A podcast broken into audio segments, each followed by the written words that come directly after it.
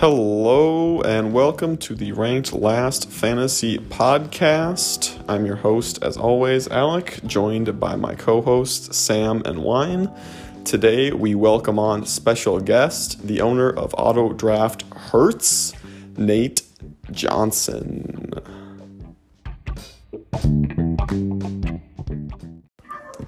And as we start out, as always, with the recap, we will once again start with the Wet Amy's, who would drop a 149 burger on extra lamb sauce, who puts up 130 to boot. A very strong performance from both teams, but the Wet Amy's are able to edge it out with help from their number one options in DK Metcalf, 24 points, Kyle Pitts, 22 points, James Robinson, 21 points. Patrick Mahomes not even in the top three there. Sam, you were the other half of this matchup. How did you uh, see it? Well, I'm not big on believing in moral victories, but this was definitely one of those. Uh, just because last year, no, not last year, last week, scored like two or something. I scored like so little compared to um, Carson. So 130 kind of boosts the total overall points. Um, but you know what? I accept it was a it was a good battle uh, throughout the Sunday, Alec. I agree. Yeah, wine. I think you were uh, watching this matchup a bit, but uh, do you have any different thoughts on uh, Noah Fant? Maybe. How did you know? That's literally what I was gonna say. Noah Fant sucks. hey, Kyle Pitts just destroyed him. Kyle Pitts finally woke up and he looked real good. But yeah, Noah Fant just like I said, sucks. It's, it is weird that Sam lost, even though I picked him to win on the podcast. That is so weird.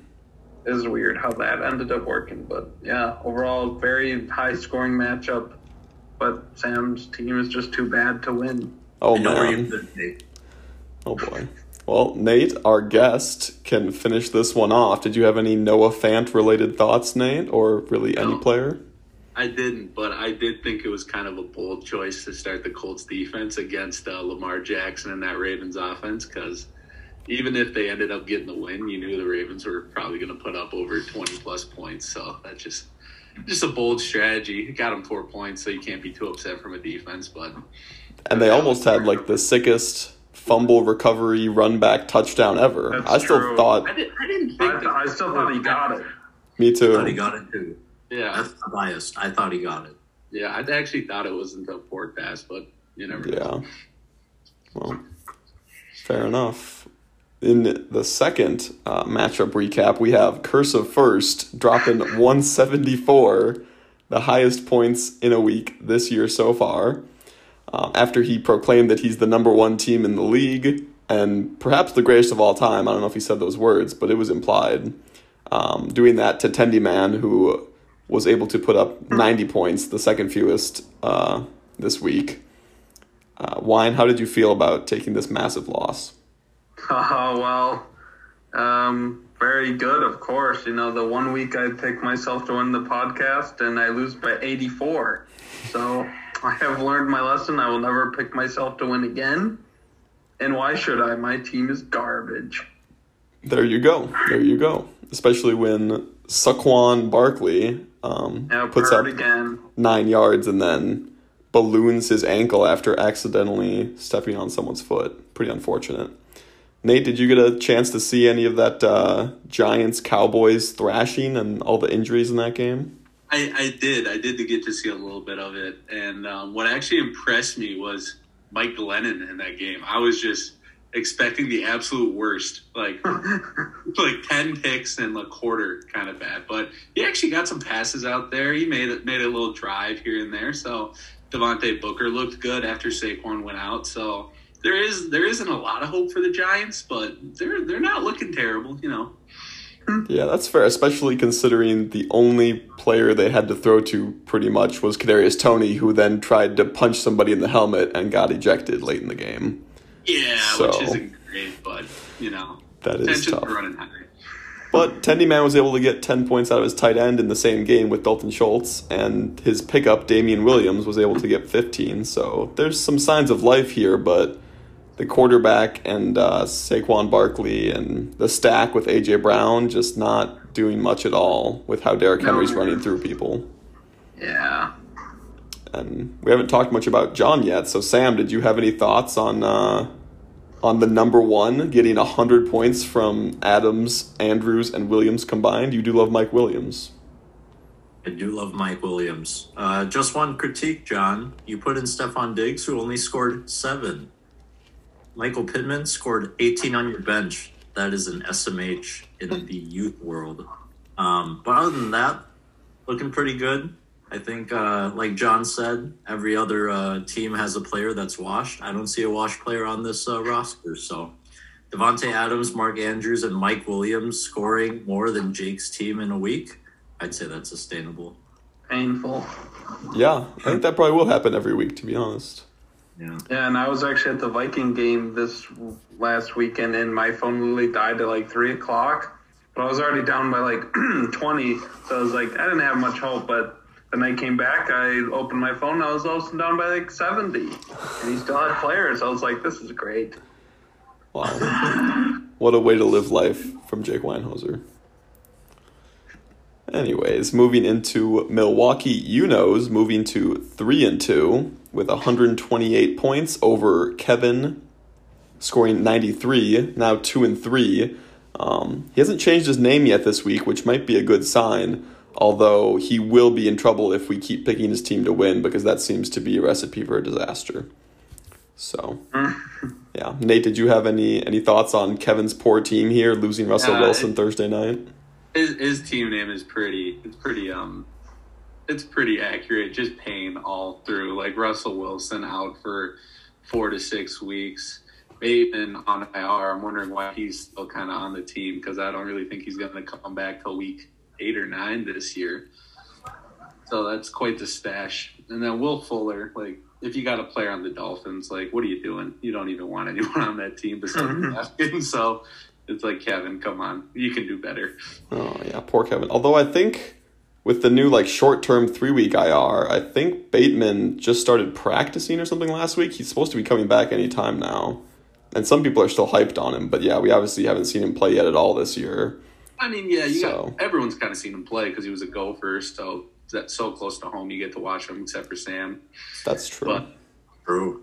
yeah, so he's he's an electric player, but it's still his rookie season, and they got great wide receivers like Sammy Watkins, Hollywood Brown, and Mark Andrews coming off a crazy week. So That's fair. I wouldn't expect much from uh, from Bateman, but uh, yeah, Wine, what did you think about Michael getting his third win here? I mean, you know, Oh, you know, uh, Justin Herbert's pretty good at uh, quarterbacking, I guess. But um, he finally decided to drop the Chiefs defense, which Thankfully. is good for him. I was honestly really hoping since he's playing me, I was like, oh, he better keep the Chiefs defense.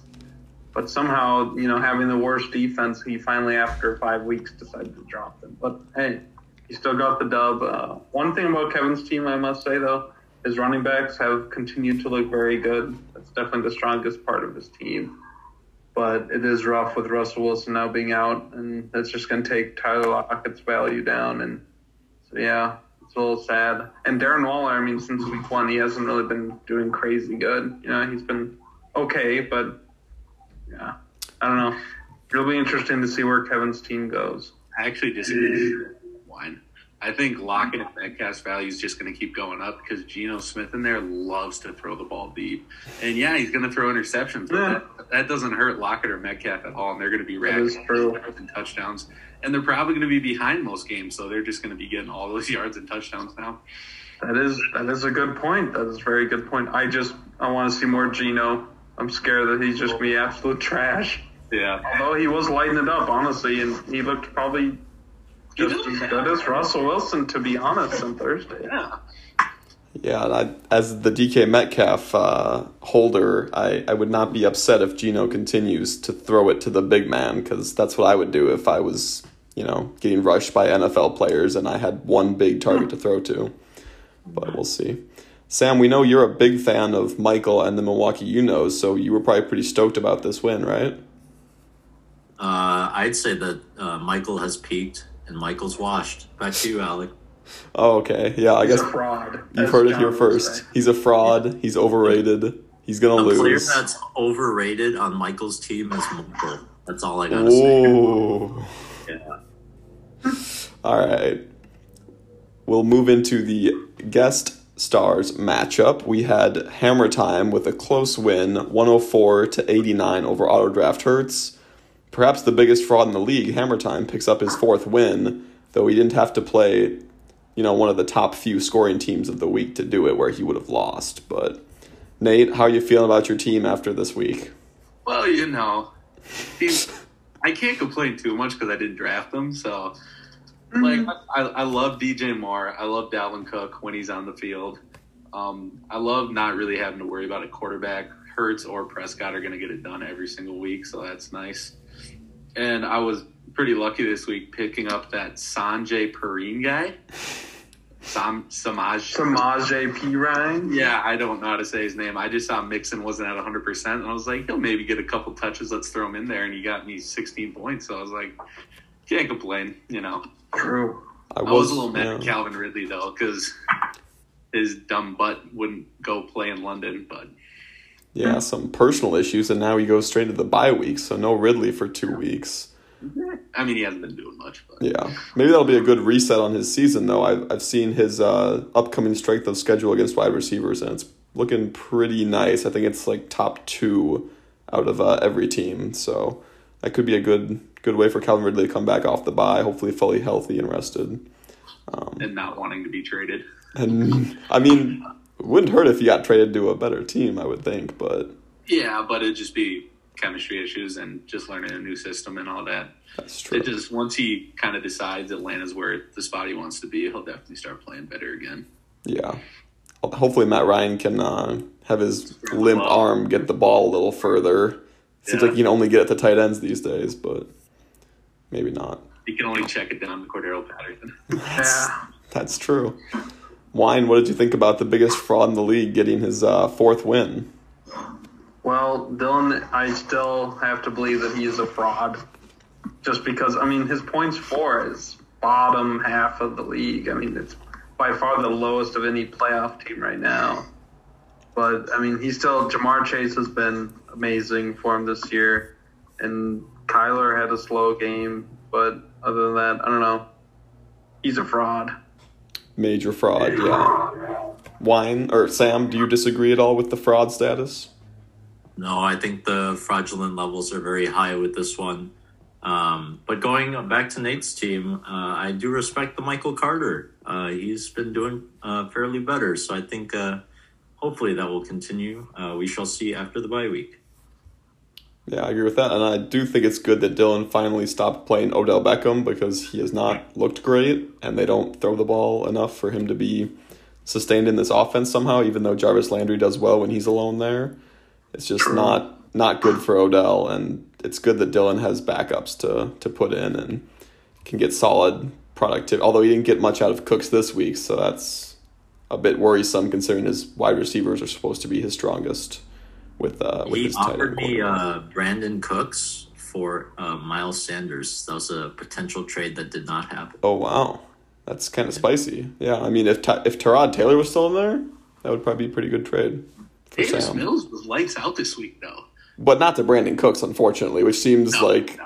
It wouldn't make any sense. But somehow he's thrown it to every other person who has the player number between eleven and nineteen. That's not It Brandon was Cooks. against New England, though, and they always like to t- kind of shut down their best player, which was Cooks. So. True, but I think it's two bad weeks in a row for But yeah, Cooks. yeah, no, no, yeah, it's two in a row. Although one was against Buffalo. But then before that was Buffalo. So. But now he's got Indianapolis and Arizona, and then the Rams. So he just always has bad matchups.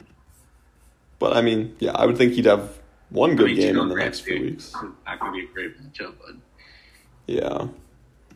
All right, moving on to the undefeated one, Hugh Janus, with a big victory again, putting up 139 points on Babes for Days, who put up 97. Olson moves to 5 and 0, Carson to 2 and 3. Olson's just getting it done at almost every position. He may be playing the wrong guys, but boy, does he get hyped when his players go off. I've never seen a more invested head coach outside of maybe Dan Campbell crying this week. That's how much Olson cares about his boys. So, Wine, what did you think about the benching of Amari Cooper once again this week? I don't know why he keeps doing it. Amari Cooper is a good wide receiver. How could you start Tyler Boyd over him? I, I don't know. I don't know. If I if I'm him, I'm starting Amari Cooper at least in the flex every week. Yeah. Yeah. But you know what? It doesn't matter. He's literally five and zero. He's up puts up the most points in the league. Like I am like the worst team in the league, so I can't really talk trash to him much, but I still will. I am also though surprised. You know, Dawson Knox continues to still be very good, and like I had, I mean, any of the podcasts I was listening to, I mean, they never even mentioned him as a name at tight end. He's just come out of nowhere and become top five tight end. It's just crazy. Yeah. Of course, Olson picked him up, you know, because of his luck. But That is whatever. You mean genius? No, he probably didn't even know who it, he was. self-proclaimed genius, Nick Olson. Nate, what do you think about uh, Olson's season so far, and maybe this week specifically too? God, Olson is just he's out. I mean, he's five and zero. Like we can't bash his team so hard, too hard, because like even if he is benching good players, he keeps winning. But like this week, like obviously Thielen didn't get any catches till the fourth quarter, which is not very usual. That probably won't happen again for him. So I'm not surprised if he will put up more than 140 a week, honestly. And then Carson's team starting Daniel Jones, like in general, even though he got hurt, is just not something I, I would do. Although he almost scored as many as Sam Darnold, who played the entire game. To be fair, is, that is true. Yep, that is true. it ain't it ain't easy out there. Yeah. Sam, are you uh do you still think Olson's team is a fraud like John did, or are you uh are you believing in the five and zero and maybe uh some more wins in the next few weeks? Well, they said the Titanic was unsinkable, so I think uh, this team uh, could face some uh, adversity in the future. Dawson Knox, I don't know if he can maintain it every single week, so we shall see. And I mean, this head coach, he's putting in Tyler Boyd, and he's like, "Get out there!" and telling Amari Cooper to sit down. Like, who is this guy? Who does he think he is? So, I think eventually he shall face his match so far he's gotten kind of lucky just because of Daniel Jones uh, getting hurt and Clyde Edwards Helaire was like toppled. Um, so we shall see. You're not wrong there. Yeah, Olson uh, keeps winning, but on to another team with an impressive performance. It's shooting for teams, dropping 141 on the Tape Ballers 106. Both teams move to two and three. Brent's been really consistent, and uh, I've been pretty impressed by it so far. Nate, what do you think about the shooting for teams? Oh, I mean, you gotta love Brent. Like the kid is just a living legend. So anything he does is the right move, no matter what. Even if he like benches Derrick Henry, it's got to be the right move. Derrick Henry isn't going to play well that week. Like the kid is, he's a genius. He's a visionary. So having Derrick Henry and Kareem Hunt, because Nick Chubb and Kareem Hunt, that split backfield is just electric. It doesn't matter which one you have; they're both going to put up points. And then Robert Woods came out of nowhere, and he's been putting up ten points a week this year. And then he comes out and drops twenty one, and it's like, where did that come from? And that's just sticking with your guy, Brent. And I respect that. You know, he's like staying sticking to his guns, and that's just the kind of guy Brent is. And then playing against Brian, and then Brian's team's oh, Myles Gaskin. He's been stringing him along every week, no production. Then he's like, I'm sick of him. Let's bench him. And then Myles mm-hmm. Gaskin, 21 points in like the first half or something like that. Yikes. Yeah, well, Brian could definitely use Christian McCaffrey back. There's no doubt about that. And uh, Brent, talk about sticking to his guns, plays the perfect lineup despite being down on his own coaching when he came on the show. That's that takes some some cojones there. I'm impressed by Brent uh, playing the right lineup and just you know putting in the right pieces when he needs to. Why did you think this was a, a big win for Brent, or is this more of a an aberration and he's going to go back to losing some tough games soon? No, I definitely think this is a big win for Brent. I think his team is definitely much better than his record shows. I mean, points for wise, he's he's up there with the best of them so far this year. And can I just say, I did not realize till now, like there's a lot of high scoring games this week overall. Got a lot of 130 and plus. So very impressive overall. But Derrick Henry, is amazing. Justin Jefferson looked really good in person, even without any touchdowns. So, and Marquise Brown has been the surprise, I think, uh, part of his team. I don't think many people were too high on him coming into this year, but he's just been pretty consistently putting up big numbers. So, I expect this to be a, a launch pad for Brent's team to take off and get some more wins. Brent definitely also has the greatest wide receiver of all time, which is Cole Beasley, who's Oh. been on my team for many years. Oh, yeah. That's true. True, Nate is a Cole Beasley guy. He's just the greatest, and he's a great rapper. Oh, true. Sam, did you have any thoughts here on uh, on anything to close us out? Maybe Brian's uh, struggles. Uh, yeah, I think Nate already mentioned it, but uh, I think Brent, uh, in all of his mercy, put in the Dolphins' defense uh, to score two points less, and then Brian reciprocated by not putting in Myles Gaskin. So it's a I don't, I wouldn't say that's fair, but you know, um, that's what happens. Uh, Christian McCaffrey's coming back, so don't worry, Brian. Um, but thanks, Brent, for covering um, for my uh, parlay last week. Oh boy. Another thing that seems to be hurting Brian is that James Conner in Arizona seems to be emerging as that leading back, and Chase Edmonds, his value is just going to keep going down. It seems like. True, yeah. He had a fumble and he was questionable to even play in the game, and all of a sudden James Conner just scoring tutties left and right. He already has five this season, so pretty crazy. All right, jumping right into the waiver wire section quickly. We did have a bunch of pickups that uh, cost points this week, but we'll start out last week on Friday where we had Nick Olson using 24 of his WAB to get Jarvis Landry, who no one else bid on. Um, Olson said it was going to help him a ton. I think week seven, he said, when it has when he has a lot of bye weeks. So we'll see how that plays out long term for him. It would be um, somewhat humorous if Jarvis Landry was still out week seven and Olson had to drop him to pick up someone else. But I'm sure that won't happen. We won't worry about that. Yeah, moving into the big waiver wire pickups of today, we had Nate finally dropping some of that WAB, getting Devontae Booker for 20 points. I like it. Wine uh, low on WAB, couldn't get his handcuff in time. Nate, were you uh were you proud of that that bid? Was that like a specific number, or you just thought you'd get him with that? Well, no, I saw Wine had Saquon, so I knew he was going to be bidding for him. But I've seen Wine's name on the waivers quite a few times, so I'm like, he probably won't hedge all of his money on this one player. So I was like, if I go like 20, I should get him. And I did. So I was happy. That's fair. Yeah, I uh, I didn't put any. I just like I have no more web basically, and I was like, if I didn't have Damien Williams, see having Damien Williams was like okay, at least I do have two starting running backs still. Yeah. I can maybe survive. So that was kind of my thought. I was like, I just I need to take a break a little, for a few weeks on the web. Yeah. And the news came out pretty good on Saquon. They think he might only be out for maybe a couple weeks with a, a lower ankle sprain. It's like two to three, so hopefully Yeah. not too bad.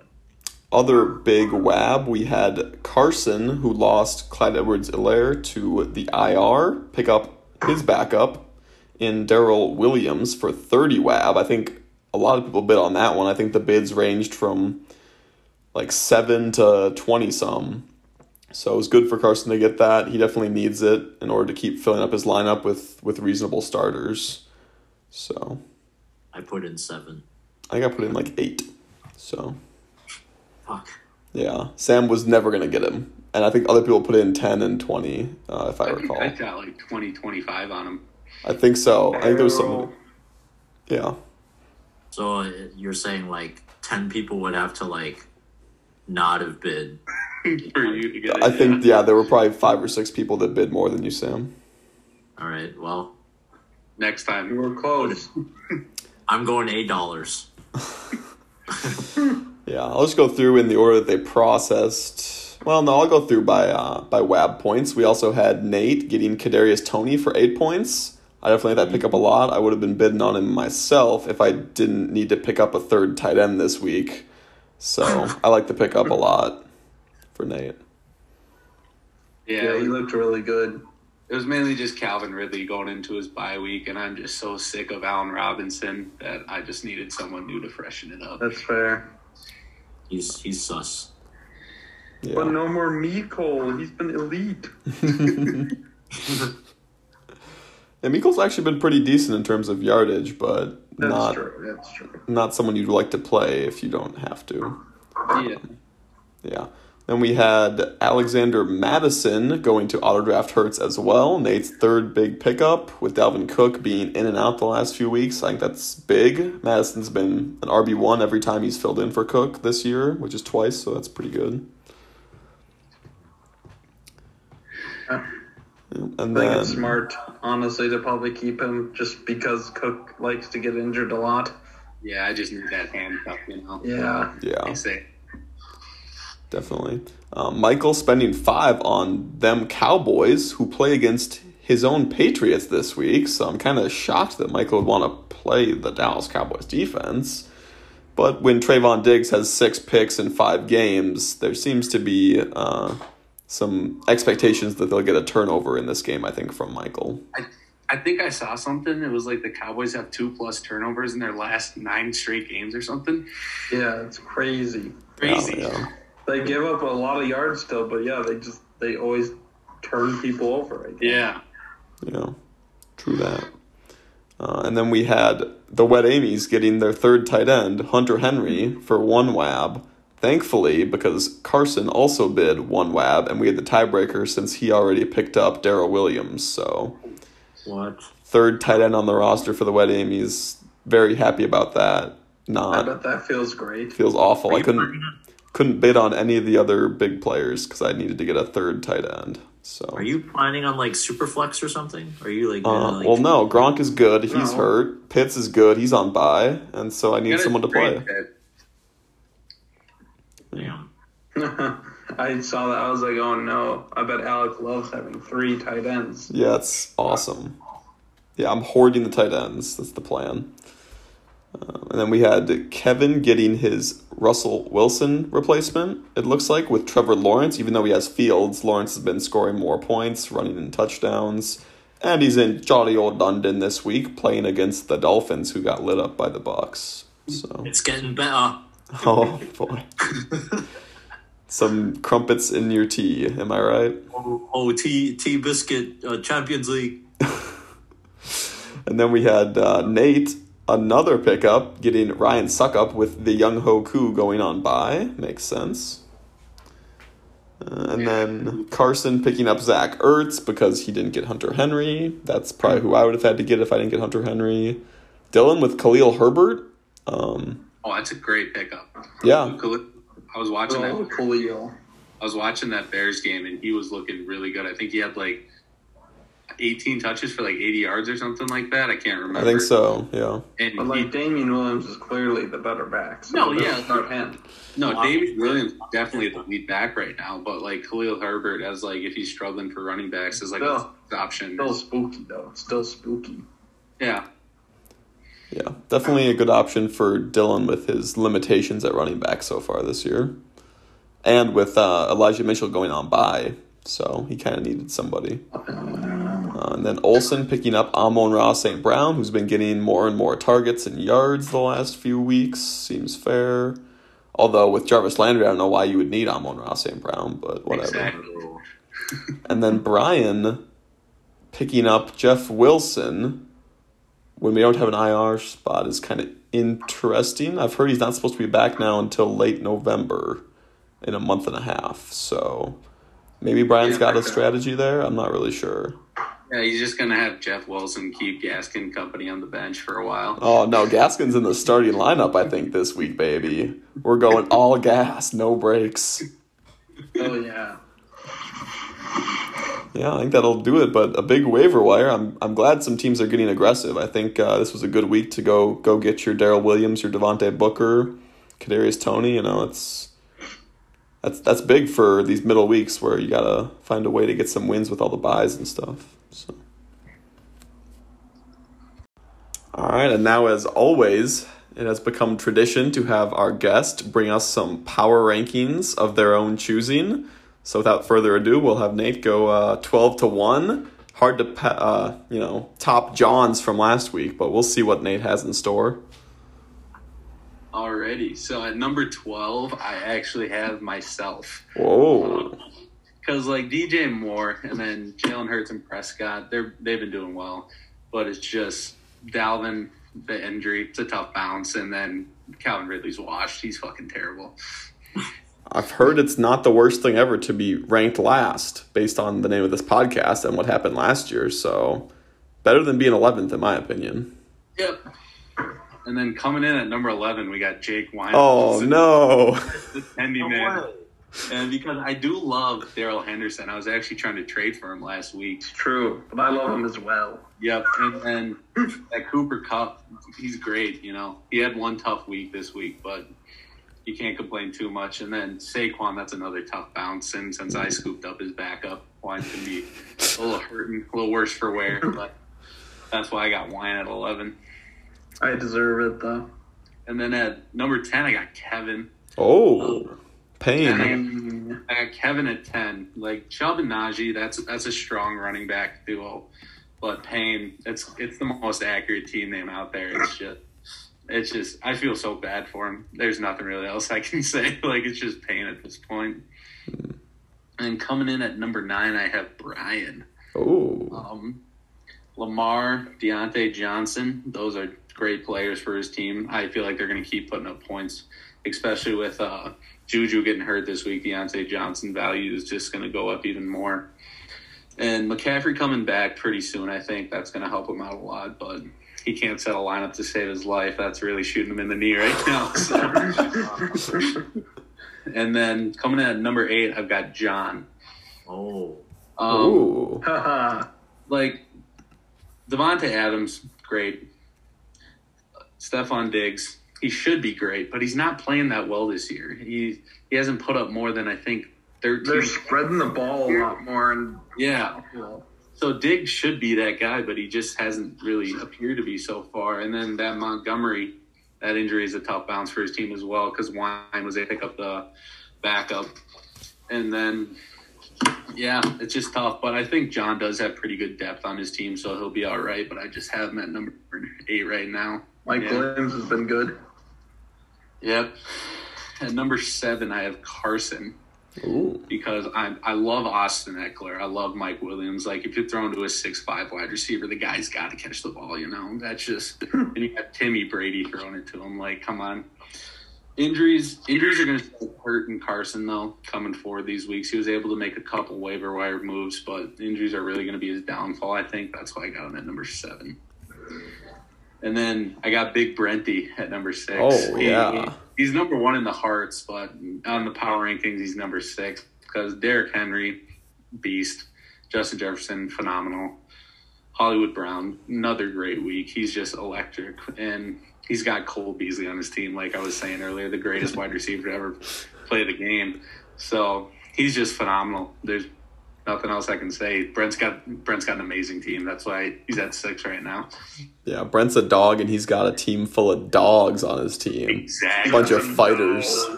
Exactly. At number five, I've got Sam Lee. Ooh. Um, T- Timmy Brady, phenomenal. Like he's the goat. You can't go wrong. Zeke, he's really he's really playing well. I think he had two touchdowns in the previous week, and then he caught one this week, which was good. Um, Carson, Chris Carson, he's a great running back. I think he's coming back next week, and he's questionable to play this week. I think I saw. Yeah. I think I saw. So he's a great running back. He doesn't get enough credit for what he does. So Sam's team is really solid. So Other than Noah Fant. True. No offense, garbage. Yeah. what? What? at, at number four, I've actually got Michael because I'm actually on the Oh, you know. I'm on the Justin Herbert train. Like, Herbert's I- a beast. He's he's phenomenal. And Kamara, he had a great week this past week, and he's just Alvin Kamara. You can't complain. And Mixon, he's he's good. Like he's putting up 15 to 18 points a week, roughly. So that's very consistent out of your RB two. You can't be upset about that. The the one thing Michael does struggle with is depth. So if some of those guys start getting injured, like Mixon, did play this past week, but he, I don't think he's at 100% yet. So if Mixon takes a turn for the worse, Michael is really going to start hurting a lot for his team. His wide receivers are quite shaky too. His bench guys Yeah. are Shepard and Curtis Samuel and Michael Gallup, who have either all been injured or not playing much the Yeah. last like four weeks. Yeah. And Higgins hasn't been playing much. I don't think Chase Claypool's done much this year that I've seen. So The last couple weeks he's been good, but yeah. yeah, okay. But At number three, I've got Dylan. Ooh, fraud. fraud. Kyler Fraud. Murray, he's great. Travis Kelce, you can't you can't really say too much bad stuff about Kelce. And those are actually the only two good notes I have about his team. The rest of his team I'm not too impressed with. And he has the second or third lowest points against this year. Just his team just keeps eking out wins, but once he plays people that aren't me and wine and people are going to start putting up points against him, he's going to start losing. Well, he did lose when he played me, so It's true. Oh, that's, you're a beast. got him. He also has Ja'Marr Chase, who's been quite good. Yeah, I don't know. I can't really trust too many Bengals players because it's the Bengals. They do bungle. Yeah, and so that's why I got Dylan at three, even though he's got the second best record in the league right now. At number two, I've got you, Alec. Oh. Yep, I'm Tyreek Hill, Metcalf. He, I think Metcalf is going to do even better than he has been because of that Geno that I was talking about earlier. Geno loves to air it out, and even if he's throwing picks, he's going to be throwing touchdowns and big target. It's just going to be really good. You have fantastic depth on your team, which is something I'm kind of jealous of. It seems like all of your bench, I would gladly start my starting lineup right now. And then, yeah, I think you have the best overall team at the time. I agree. Oh boy. Uh oh. Danger. at, at number one, I got I got the kid himself, Olson. Like he's five and zero. You you can't not put him at one when you're undefeated in fantasy. Like Josh Allen, beast. Thielen in the red zone. Like he had he had a down week this week, but Thielen in the red zone was just phenomenal. Deebo, who would have thought Deebo was going to be a top five receiver this year? Like you never would have guessed. And he's just also got great depth on his team, even though he likes putting his good guys on the bench. It doesn't seem to be hurting him. All that is true, yeah. Yeah, Although no Deebo this week, so that is true. He is on a bye, so that's that's a tough bounce. But Yeah. he's got he's got that Jarvis Landry to put in whenever he wants. Well, Yeah. that's true. yeah, Nice. Oh yeah, those those those seem pretty fair. They're a lot uh, lot more reasonable than I think John's, but uh, a lot more, a lot less fraud talk as well. Uh, interesting. Yeah. All right, let's get into the week six matchups. We'll start out with Auto Draft Hertz Nate at one and four versus Hugh Janus five and zero. In the last three years, Nate is undefeated in this head-to-head matchup in the regular season, going three and zero. Uh, Olson has won their two postseason matchups, which were both in the consolation bracket. So those probably don't count anyways. Um, yeah, Nate, how are you feeling about this matchup? you know, I I I picked Olson to win, um, but that was before the waivers went through. But now with the waivers going through, I I a little more confident, but I still have Olsen winning. That's definitely fair. I would say we've learned that confidence is key until you lose. So, Yeah. um, yeah, that's that's fair enough. Sam, are you gonna pick an upset here? Or are you gonna go with the the undefeated favorite? Mm, it's really hard to go with the undefeated favorite, but I feel right now uh, Olsen has the lineup that everyone else would put in, so I will give Olsen the edge.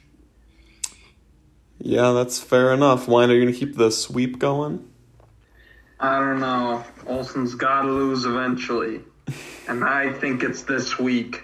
I'm a believer in Nate. I've always really liked his team this entire year.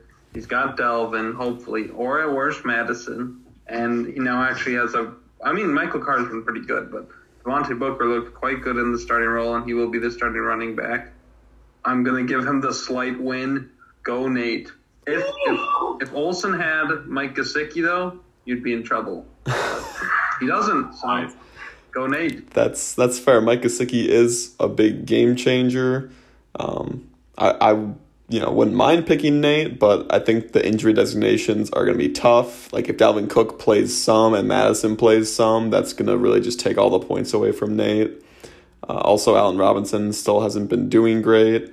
Whereas on Olson's side, I feel like the the Bills are gonna shellac the Titans with Allen, Knox, and Bass putting up good weeks. That in combination with JT going up against Houston at home, being like ten point favorites for the the Colts, sounds like a lot of points to me. So I think even without Deebo Samuel, I think Olson should be able to put up probably a, a good amount of points here. And I don't think Nate could match that unless he's got his full lineup with like Calvin Ridley, who's on bye, and Dalvin Cook, if he was fully healthy, would be a huge difference too. But Carolina, I think, is a good run run stopping defense. So um, I'm going to go with with Olson to win this one. I think. And then moving into our second preview, we have the two and three Babes for Days against the two and three Tape Ballers. In the last three years, Brian has won two of the three regular season matchups and three of the four total matchups. Pretty solid. Wine, how do you see this one shaking out? Well, um, Carson got his big pickup of the week, Darrel Williams, who's looked quite good when he's been out there for the Chiefs. So I think that's big for him. And Ekeler has been awesome this year, especially of late. He's just been cooking with the entire Chargers offense. Uh, I think the big thing in this matchup, though, is if Christian McCaffrey plays. I think if Christian McCaffrey plays, I would pick Brian, but as of right now, he's like a 50 50 shot, so I'm going to give the win to Babes for Days. Yeah, I definitely agree that McCaffrey is the most important part of this matchup. Um, that'll probably sway the victory, in my opinion. But before we get to that, Nate, do you think that's the biggest key of this matchup? We know you like Austin Ekeler, so how's he going to do this week? No, I think Austin Ekeler is going to have another big week this week. And like Wine was saying, McCaffrey, that that's kind of the live or die situation for Brian's team right now. But I'm actually still going to take Brian because his team does have a lot of tough matchups this week. But you know, great defense just makes you play even better offense. So I just have a gut feeling, Brian. He's not going to shoot himself in the foot this week, and he's going to make it happen. Yeah, fair enough. We've seen Diontae Johnson get some big touchdowns, but not nearly as many targets as he had early in the season. Sam, do you think Diontae Johnson will have a big week, or is he going to be low targets again and just try and make big plays out of it? Uh, I think it's going to be somewhere in the middle for Diontae Johnson on Sunday night, um, just because Juju is out uh, with that shoulder injury. Um, against Seattle's defense, I read this morning that they are 30th in the league in terms of overall defense, which is pretty pitiful considering a couple years ago they were the Legion of Boom. Um, so I think that Diontae Johnson, if he does get a big play, uh, that would be great. But I think um, he will get uh, more target share just because Juju is out. Uh, overall, I think uh, Carson's team is coming along, uh, but it's important to note that Austin Ekeler and Mike Evans scored like 60% of his points last week. So um, I think Ekeler can do it. I don't know if Evans can do it just because there's so many receivers there. Uh, I think Lamar Jackson has got an edge, and I think Myles Gaskin is going to be totaling tea and crumpets under the bonnet that morning in good old jolly England. So I will give the edge to Brian. Yeah, I'm uh, I'm in agreement on that one. I think McCaffrey is the the hinge point of this matchup, and I do think that he's going to play.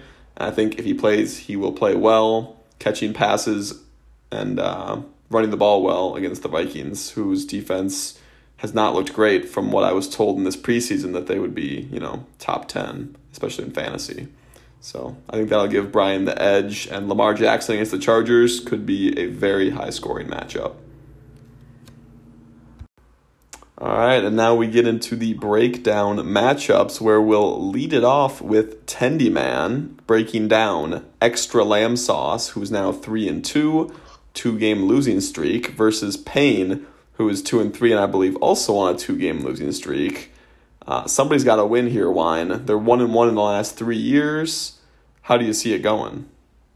All right, yeah. So starting at the quarterback position, we have the GOAT, Tom Brady, against number one overall pick, Trevor Lawrence. Uh, I think Tom Brady definitely has the upper hand in this matchup just because he's freaking Tom Brady and he's been amazing this year for Sam's team. And Trevor Lawrence, he's he's a, a lot better, I think, the last two weeks, but he's still, you know, he's still a rookie quarterback. He's going to make more mistakes, and I just don't think he's going to be able to outscore Tom Brady. So I give the edge to Sam in this one. Uh, moving on to the running backs, I think this is a really big, big fun matchup. We have Ezekiel Elliott and Chris Carson versus Nick Chubb and Najee Harris. All four excellent running backs. Of course, the big concern is for Sam having Chris Carson um, with that weird neck injury, but I thought I read that he made really good progress over the weekend and that he's probably going to practice tomorrow. So that's very good because, I mean, without Russell Wilson, I think they're going to run the ball more potentially. Um, but Najee Harris, of course, is also going against him, and that means he's going against Seattle's god awful defense. And they've, I mean, Najee and Chubb both are have been amazing this year, but so has Zeke. I don't know. Overall, I think this is a really hard, like, especially if Chris Carson's playing, to pick one. But I'm going to give the slight edge to Kevin just because of the matchups and the potential of Chris Carson not playing. Uh, moving on to the wide receivers, we have Keenan Allen and, and CeeDee Lamb against Marvin Jones and Tyler Lockett. Earlier I had said I thought maybe Tyler Lockett's value might decrease, but Nate did bring up a very good point that Geno loves to throw the ball deep, and also they're probably going to be losing a lot more so they're going to have to keep throwing it. So it, it could actually potentially benefit Tyler Lockett. I think the benefit will probably go to DK more just because he's the bigger wide receiver, bigger target, but it'll be interesting to see how it all plays out with Geno Smith because, well, he's Geno Smith. So uh, we got the elite stack of Trevor Lawrence with Marvin Jones, so that's fun, but Marvin hasn't been doing so much lately. Um, on Sam's end, of course, we have Keenan Allen and CeeDee Lamb, who I believe Dylan Johnson um, likes them a bit. He's a big fan of these wide receivers, and he should be. CeeDee does have to go against New England's defense, which could be a little tough, but I mean, the Cowboys have been so good this year, I wouldn't worry too much. And he had a bounce back week after his two point performance. Keenan Allen's got Herbert throwing him the ball, so he's always good. I give the edge here to Sam. Moving on to the tight ends. Uh, oh, Noah Fant. Yeah, he sucks. And at the flex, we get Courtland Sutton versus James Conner. Uh, James Conner has five touchdowns in the last three games and is really starting to take over that um, starting running back role in Arizona. Uh, Cleveland's defense is well. I thought they were good, but then the Chargers put up 42 or 47 on them last week. So who knows what to say? And Arizona's undefeated, and I think James Conner is a really good flex play right here. But Courtland Sutton also has been good this year, so I don't know. It's a it's a tough one. I think it's a toss up just because um, Sutton's getting a lot of targets from Teddy, and he's got a good matchup against the Raiders. Um, moving on to kickers and defense. They're kickers and defense. Who really cares? They'll score points, I'm sure. So overall, I picked Sam last week, I'm picking him again. Extra lamb sauce, you get the win. Congratulations. Oh. Well, it sounds like he's going to get the win more in spite of Noah Fant than because of Noah Fant. But Sam, how do you feel about this this game this week? by the end of the season, I'm reaching out to Noah Fant, and him and I are going to go to Jake's apartment and we're going to drag him out in the middle of winter and just shave his legs one more time. I'm, I'm telling you, oh, all this oh. Noah Fant slander, I can't handle it. but overall, um, I think it'll be a fun matchup. Uh, the Trevor Lawrence Marvin Jones combo. I mean, these guys finish practice in honor of Urban Meyer by saying grind, and then they kind of put their hands up. So that's exciting. Um, and then he also he has uh, Rodrigo Berto uh, Blankenship, uh, who was hurt a little bit last week, but I think he'll be back. So overall, Kevin's team is always pretty good. So I'm gonna go with me.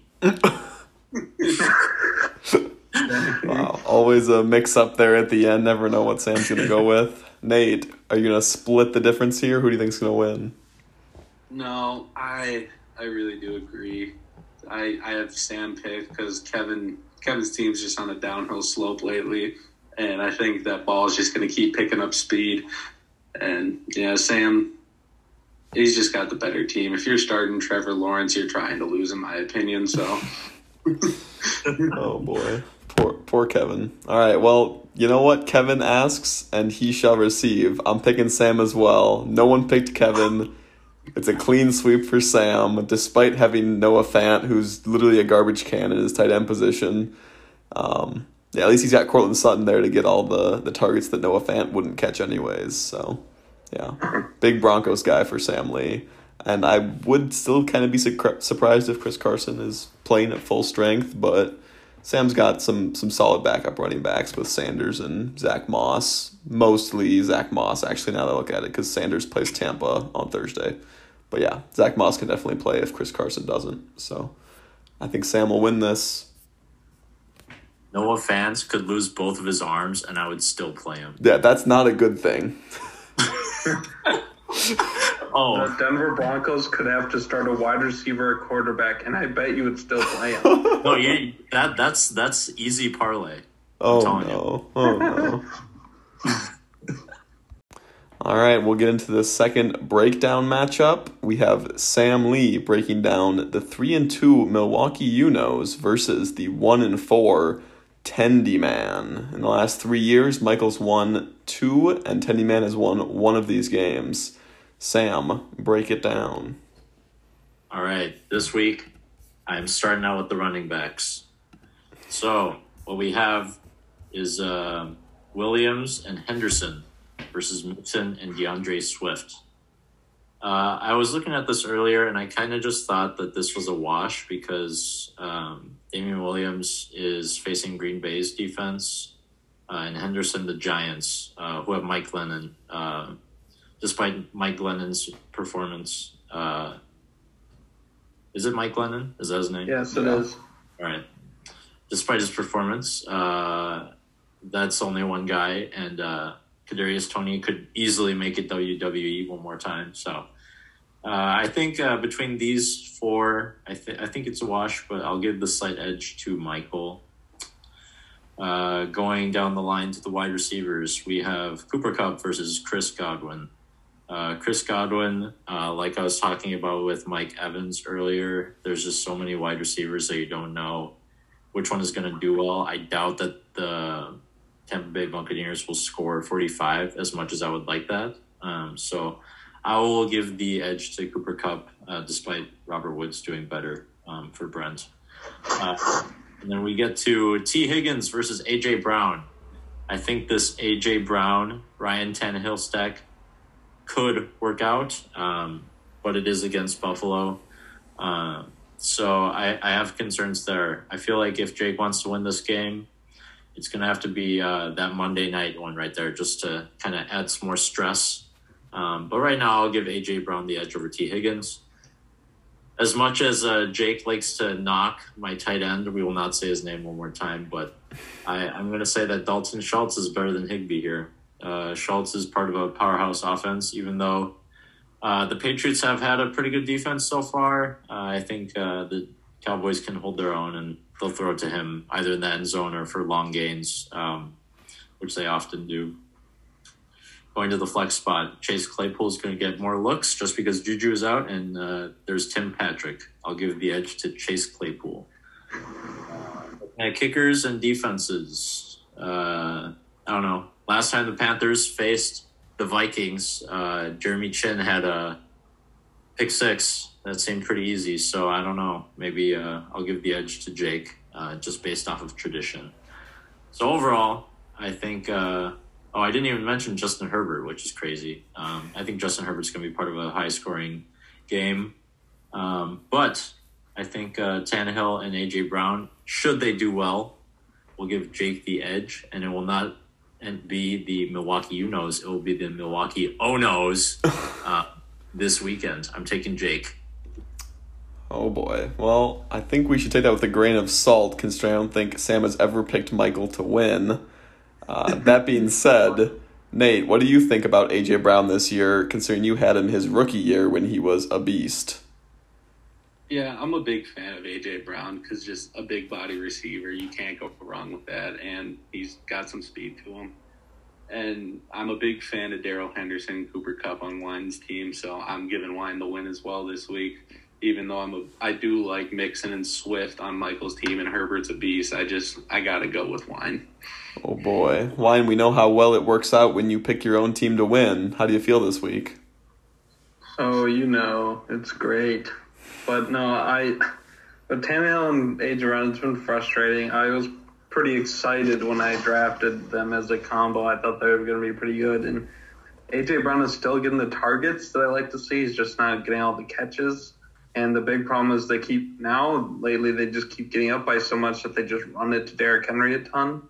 So my hope is against the even though it's a tough Bills defense is that they'll be behind the hmm. entire game so they will have to actually throw it. So, but I still, I mean, I was confident last week, and I finally picked myself to win. And I lost by 84, so never doing that again. Congrats, Michael. You're getting the win. yeah, I think I have to go with Michael winning this one. Um, Mixon and Swift, one of them will be on the field the whole time since they're playing against each other. That sounds like points. Herbert against Baltimore should also be a ton of points.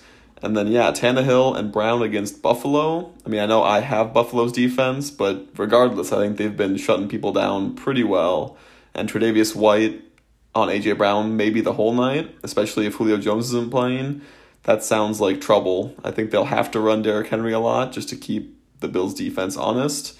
And it might be tough sledding for the, the Tennessee defense, or the Tennessee offense in this game. So I think Michael should be able to win.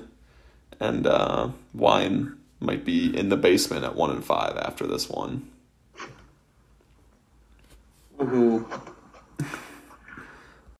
All right, for our second to last matchup, we have Nate breaking down the three and two Wet Amy's versus the two and three Curse of First. John last week had the boldness to rank himself number one in the power rankings and backed it up by scoring the most points last week. Uh, the Wet Amy's have won two of the last three regular season matchups, but John has won the two playoff matchups in the last three years, and they were actually in the real playoffs. So, Nate, how do you see this one breaking down? So, I'll start. I'll start out with the quarterbacks. You got Mahomes and Rodgers, two top five quarterbacks in the league right now.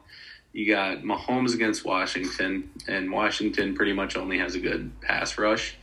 Their coverage is just horrendous. So with people weapons like Tyreek Hill, Travis Kelce, Pringle, Hardman, all those guys, it's he's going to be lighting it up. And then Rodgers going against that Bears D. I I'm actually still a big fan of the Bears D because they they have been winning a couple games and they have been losing a couple games, but they haven't been getting blown out of the water lately. It's not like they've been letting up 30 points. So I've got Mahomes for Alec at this quarterback position. And then you go down to the running backs Robinson and Gibson for Alec against Fournette and Pollard for John. And just Tony Pollard is a very solid running back, but starting a backup running back is just never somewhere you really want to be. And Fournette, he's he's really found his spot in Tampa Bay, but Tampa Bay is Tom Brady's team, and Tom Brady throws the ball. So Robinson against Miami in London is looking pretty good, and I I I love Gibson. I think he's just a phenomenal back. He had two touchdowns last week, and I, w- I would expect him to do really well again this week. So I'm going to give the running back matchup to Alec. Then I move on down to the wide receivers where it gets really spicy because you got four of the best wide receivers in the league here. Alec has Tyreek Hill and Metcalf, and John has Stefon Diggs and Davante Adams. And right now, fantasy wise, Tyreek Hill is, in my opinion, the best wide receiver for fantasy in the league, going against Davante Adams, who is just the best wide receiver in the league, in my opinion. And they both are just point factories. They're just phenomenal. And then you got Metcalf, which Wine was talking about Lockett earlier, and the whole Geno Smith situation at quarterback but I really do think that's going to benefit these Seattle receivers in fantasy going against Diggs, who's had a really slow start. But I think this is going to be his week picking it up against Tennessee. And Tyreek Hill did struggle a little bit this past week against the Bills. So I'm actually taking Davante Adams and Stefon Diggs over Tyreek Hill and Metcalf this week because with Geno, you just you just don't know. I think he's going to do well, but you just can't be too sure because Geno Smith is a loose cannon.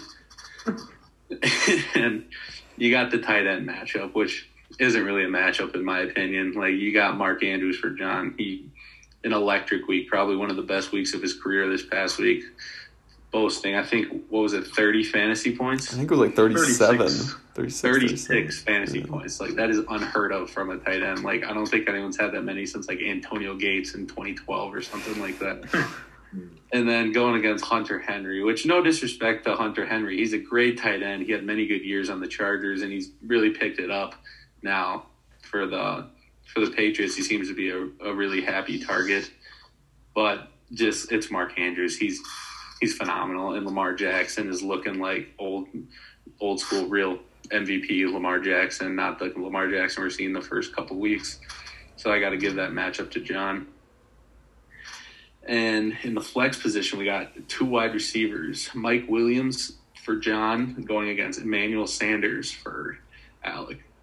And a couple weeks ago, if you would have asked me if Emmanuel Sanders is still in the league, I wouldn't have been able to tell you. I didn't even know this guy was still alive.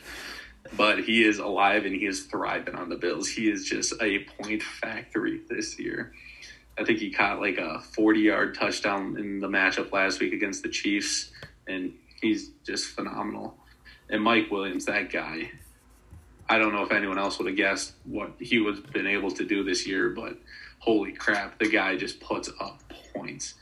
He did have one bad week against Vegas, but I'm pretty sure he got hurt that week, so you can't really blame him too much for that. And so I got to give the flex position to John because Mike Williams is it seems to be Herbert's favorite target. He's pretty much neglecting Keenan Allen nowadays and just tunnel visioning Mike Williams. And then you get down to the kicker, which who really cares unless you're Taco, um, because kickers are the toughest. And you got Butker, who he's going to score you maybe four to six points a week because he's just kicking extra points. He's not really going to be kicking field goals, in my opinion, this week against Washington because Kansas City's going to be able to do pretty much whatever they want against that Washington D. And then you got McLaughlin for Alec. Um, he's he's a Cleveland kicker, which I mean, it's the Browns. They are good now, but it's still the Browns. But they're going against Arizona, which I think is going to be a crazy high scoring game. I think that's a good kicker for Alec this week because the Browns sometimes do struggle in the red zone, even with that powerhouse running back duo of Chubb and Hunt. So I can see him kicking a couple field goals for him. And so I got to give the kicker to Alec. And then defense, that Bills defense looked impressive last week against the Chiefs offense. And then John has that Steelers defense against Seattle. Two two pretty good defenses with two tough tough matchups. I think Pittsburgh has a little easier matchup than the Bills do.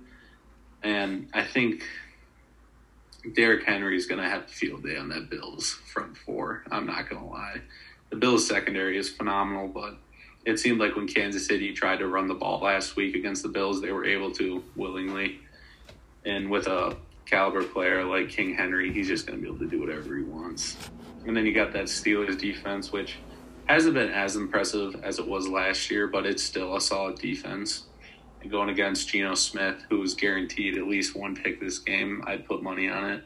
So that's going to be points. So I'm actually going to give the defense to uh, to John and I don't really know who's going to win because I think it's going to be really close at the end of the week. But I think I'm actually going to give the edge to John this week just because Mike Williams, Mark Andrews, Diggs, Adams, they're just phenomenal players, and I expect them to put up a lot of points this week, even if he does struggle at the running back position.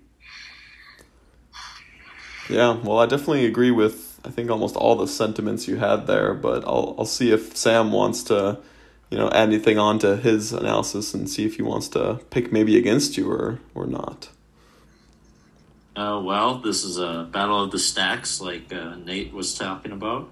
Um, and not like last week, Alec is not tempted to uh, put in uh, someone's backup running back in their face. Uh, so there's no no risk really comparatively in this one. Um, Alex Collins can stay on the bench, but I think uh, in that flex spot, I mean Emmanuel Sanders or Antonio Brown. I mean, Alec, you've got to be thinking about Antonio Brown at least a little bit. Come on. I am, but I've been told by my my genius of a man co-owner um, that Sanders is the play this week, and I haven't trusted him the past few weeks, and he's been right. So unless he changes his mind, I think I'm gonna let him let him ride. It is a Well, tough you- tough choice though. You know, after that, hearing that, I I definitely agree with the man upstairs. Uh, he's a absolute killer when it comes to hot takes, as long as he doesn't guarantee them. So I will uh, take that into consideration. Uh, I think I'm going to go with the team that gives me the most nostalgia because I see Hunter Henry and I think only good things. So I'm giving Alec the edge. Oh boy, wine! It's your chance to break the tie here. Who do you think's gonna win? Well, you think after John, you know, absolutely shellacked me that I would pick him. But you, Alec, you put up a lot of points as well last week, and you've been really putting up a lot. I feel like the last two weeks, two or three, I don't know. Like two. And yeah. so I, I, I really see. I, I don't know. I just I have a gut feeling that you're gonna pull it out. And I honestly, after that shellacking, I hope you do win because that was rude of John. yeah, thanks, But wine. I He don't know. James James Robinson, he's gotten at least 20 points in three weeks straight now. He's been looking incredibly good. Miami sucks. He's in jolly old London, as they say. So I think he's going to go off, and Antonio Gibson is just, well, really good. So I think that edge at the running back position, although John is, of course, has a lot of good other players, so do you. So I don't know. I think that edge at running back is going to give you the win. Yeah, I, I do agree. I have the edge at running back and probably quarterback in terms of fantasy output, at least. But Yeah. I think the receivers and the flex and the tight end might be my undoing. I also I like McLaughlin. He's a good kicker, but Cleveland keeps going for it on stupid like fourth and fives in the first half of the game when they're like winning when they could kick field goals, which has been super frustrating, especially when they don't get it. Um, so yeah, I mean it's possible I don't even play McLaughlin just because of that. And I think they'll need to score points against Arizona, where they'll just be going for it on fourth down, which is um, possibly frustrating. So might be looking into that. But yeah, I think Mike Williams and Stefon Diggs is due for a huge game. So even if they spread the ball around, I think there's you know a, a slim chance that he doesn't get into the end zone this week against that terrible Tennessee secondary. And Davante Adams is Davante Adams, so I'm to give John the edge here, keep it at a 2 2 tie. I also think Geno Smith is, you know, to have to throw an interception, otherwise, he shouldn't even be allowed on the field because that's who he is. But yeah, someone will probably just fall down and he'll accidentally throw the ball when they're breaking for their route, just like it was last week. So John has the edge. Okay, here we go into the last preview of the week. We have the four and one hammer time versus two and three shooting for teams. This is going to be an astounding number, but in the last three years of regular season games, hammer time is five and zero against shooting for teams. That should be illegal. What he's doing to Brent, and you know, I might have some numbers that'll say that that will stop this week. So, as we heard from John last week, Hammer Time is the biggest fraud team in the league, maybe ever. Um, he's he's hugely overrated, and Brent, I would say, is the opposite. He's hugely underrated. Dylan is four and one with just 524 points scored. He's also second in record, but ninth in overall total points. To put that in context, Dylan has the lowest points ever in the last three years at least for a four and one or better team out of the eight times that it's happened in the past four seasons since we moved to a half PPR format. He also has the second and third lowest points for a four and one team in those four years. In those four years, Dylan has been four and one to start every single season, but he's had the three lowest scores for four and one teams. That kind of tells you that Dylan may not be may not just be a fraud this year. He's a fraud every year because he has won zero championships in those four years. The one time he did win the championship, he started three and two. So maybe he should try that out for size. Um, in this actual game, Dylan has yet to set his lineup, a bold move that we've seen his opponent, Brent, do on one occasion, where he then acted like he forgot to set it, and we didn't even, you know, care because we obviously knew he was lying and gave him a negative 100 points. I don't expect Dylan to do that, but I would kind of enjoy it if he put in his players one at a time or right before their matchup started because that would be kind of funny but kind of risky. I tried to do my best of putting in who I think Dylan will start and then make up my own projections for how I think they'll do. So we have Burrow against Detroit and Kyler against Cleveland. I think Kyler's going to score more points here. I think that Cleveland game will be high scoring. So I think Kyler something around 28 points to Burrow's 23, both with good matchups, but Kyler's got the running potential that he hasn't been able to do much recently. And I think he'll have to escape the pocket against the Cleveland front front uh, line. And then we have the big advantage spot for Brent, where he has at running back Derrick Henry and Kareem Hunt, both with pretty tough matchups, but I think both should be able to find the end zone the way they have been recently. Derrick Henry last year put up a good fantasy game against Buffalo, but it was on just 17 carries for 55 yards, I believe. He was able to score two touchdowns and make it a good week, but it was very low clip. I think we could see something like that this week. So I have Henry and Hunt combining for 30 points. On the other side, Dylan has Damien Harris, who is battling a rib injury, and then his other options with Elijah Mitchell out are uh, Herbert and Hines. I am not sure which one he'll play, and with Harris rib injury, I guess he could have to play both. Um, I I put them down for you know kind of seven points each because I, don't really think it matters a whole ton who he plays. I feel like their their runs will be limited, and it seems like based on last week, Herbert's the better play. But you know, with Hines matchup, not really sure who's going to do better there. But that's a big advantage spot for Brent. At wide receiver, Brent's actually been doing quite well recently with Robert Woods coming to life and Justin Jefferson getting a lot more targets and yardage than he was earlier in the season. So I think Brent will slightly lose this matchup to DeAndre Hopkins and Ja'Marr Chase, who both have strong matchups against Cleveland and Detroit. Chase just loves catching long touchdowns. I think he'll get another one here. So I think Dylan will just eke out a win, maybe like 31 to 29, I put for the wide receivers.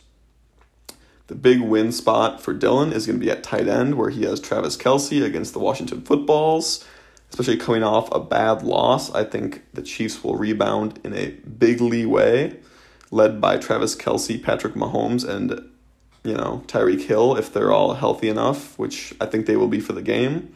Brent has been struggling at tight end all year. He's been playing Robert Tonyan, even though he doesn't really do much.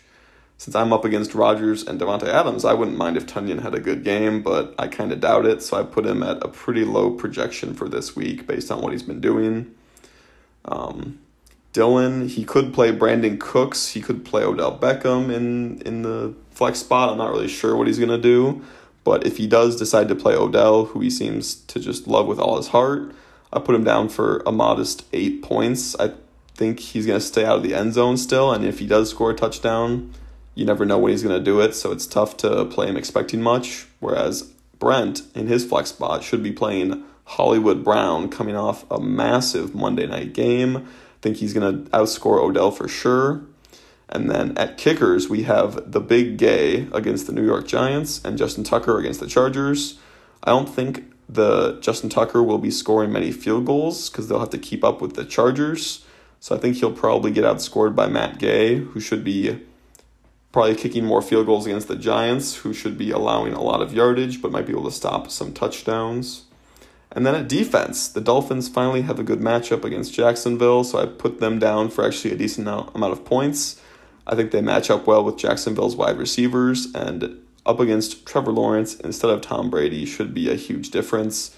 I know Brent's not going to play any other defense because he can't, it's impossible.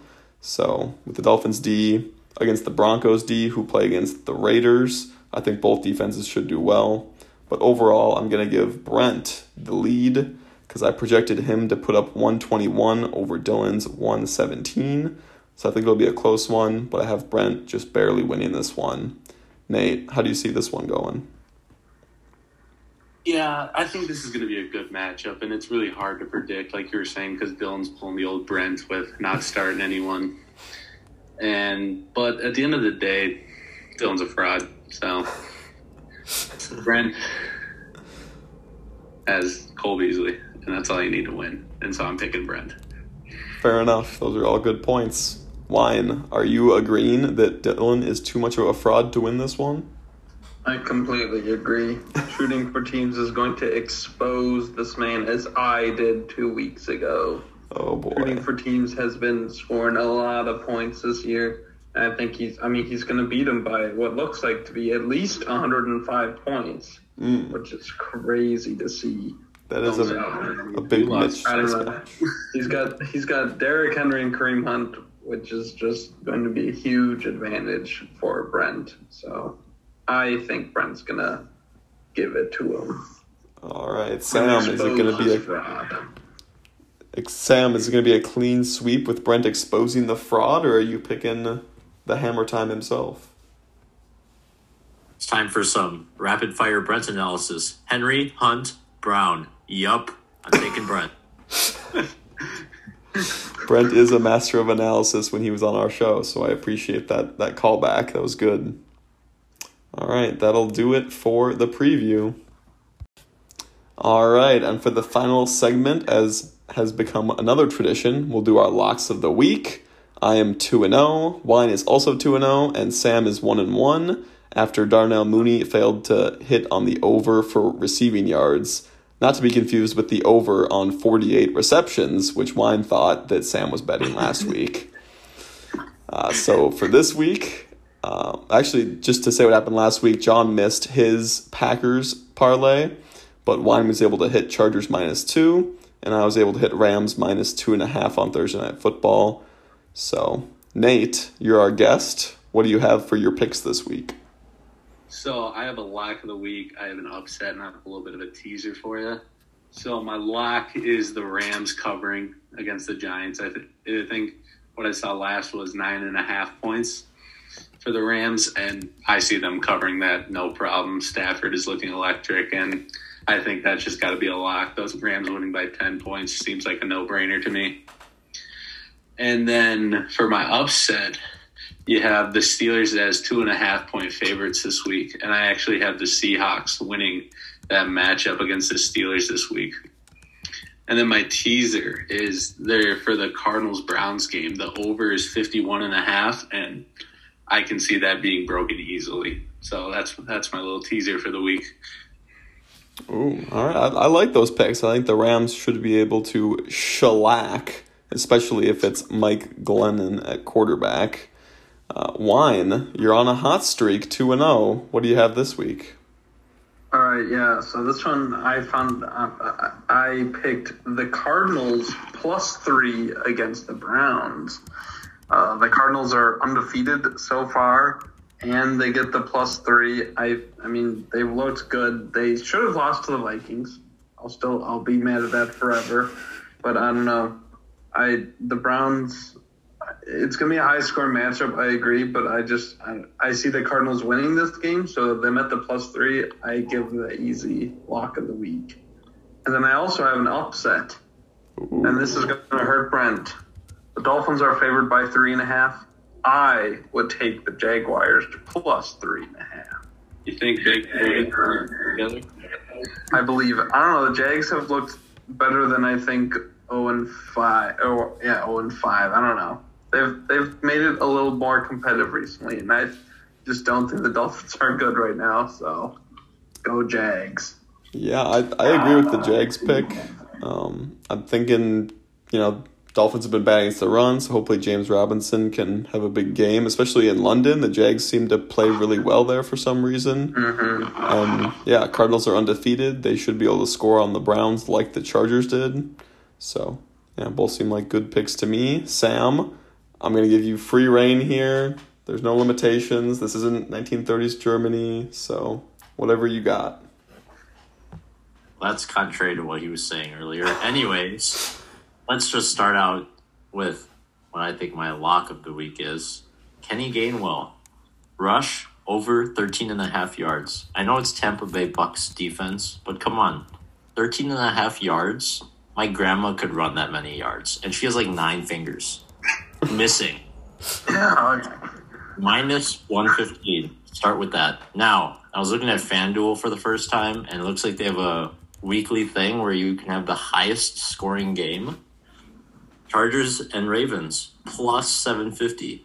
So that's going to be a good kind of. I didn't say you have to parlay, but it's something you can do. I think the Chargers and Ravens will both be scoring until the last seconds of the game. I think this could be not a scorigami, but lots of points total. Um, I think they're even going to outbeat Browns, Cardinals, games like that. Now, we have Cooper Kupp over 81 and a half receiving yards. You know, he's just all over the field. Stafford's just kind of throwing it around. It's a lot of receptions. Yeah, 81 and a half receptions. You think it's never been done, and it hasn't. But you know what? I think this week he'll be able to do it. So that's minus 115. Now, this is minus 212. Um, and this is uh, the over one half on John Gloats in the chat. So a John Gloat would be something like, hey, I was ranked lower in everyone else's rankings. Now look at me. That would be one John Gloat in the chat. And I think he's going to do over a half. Doesn't mean that he's going to win, but I think he's going to be cocky this week, especially after dropping 170 points on Jake. Now, for the last one, this one's plus 200. I'm calling Brent to cover right now at 205.35 because we know that his team is sco- projected to score 105.35 and then his opponent is going to score negative 100. So he's going to score at least 205.35 net. So that's your possible parlay. Uh, I I have a question for you, Sam. What's what's the money line looking on that uh, John gloating? I, I don't I don't know if he said. I think he said that was minus 212. John gloating over 212. 0.5. Yeah. I, I was saying minus 212, but I'm looking at my Venmo and I think the odds have changed. It's actually plus 2,000. And then okay. if I parlay all this together, what happens? I, I think a black hole forms. But you know what? I, I encourage you to do it anyways. Okay. Well, definitely call 1 800 Gambler if you have a gambling addiction. Um, I think if you're putting a plus 750 bet on Chargers versus Ravens into a parlay, you should probably call that number. That's a big number for a parlay. Or Brent covering at plus 20,000. I think those are dangerous for a parlay, but it's your money. You can do whatever you want. Joke's on you. 1 800 Gambler is my number. I'm just going to give you more parlay. Don't call that number. Sam's going to give you more parlays. I take it back. I'm just getting started. All right, Sam's just getting started as he's one and one in the locks of the week, but no one said that. All right, I'm gonna finish it off. Um, I like the Cowboys minus four over the Patriots this week. I feel like they should be eight point favorites. They've been putting up a ton of points. The only case I think you could make is that the Bucs played the Patriots close and the Cowboys played the Bucs close, but that was a super rainy game with bad weather for that Patriots Bucs. Cowboys can run it, Cowboys can throw it. Patriots won't be able to lock down the best option because if you stop Zeke, then you got CeeDee and Amari. If you stop one of them, then you got Zeke. Um, and then for an upset, not my lock of the week, I have the Chargers money line at plus 135 versus the Ravens. Uh, the Ravens just had to basically play five quarters, an emotional win over the Colts, getting a comeback, whereas the Chargers played a high scoring game where they were feeling it, but they didn't have to play in that overtime on a Monday night where I think the Ravens will be tired. Chargers come in, beat the Ravens in a close game, covered the money line, plus 135 on your money. So. All right. I guess that'll wrap it up for the locks of the week and the show. Thanks, Nate, for coming on. As always, we thank our guests. It was a pleasure. Yes. Thank you. Thank you. All right.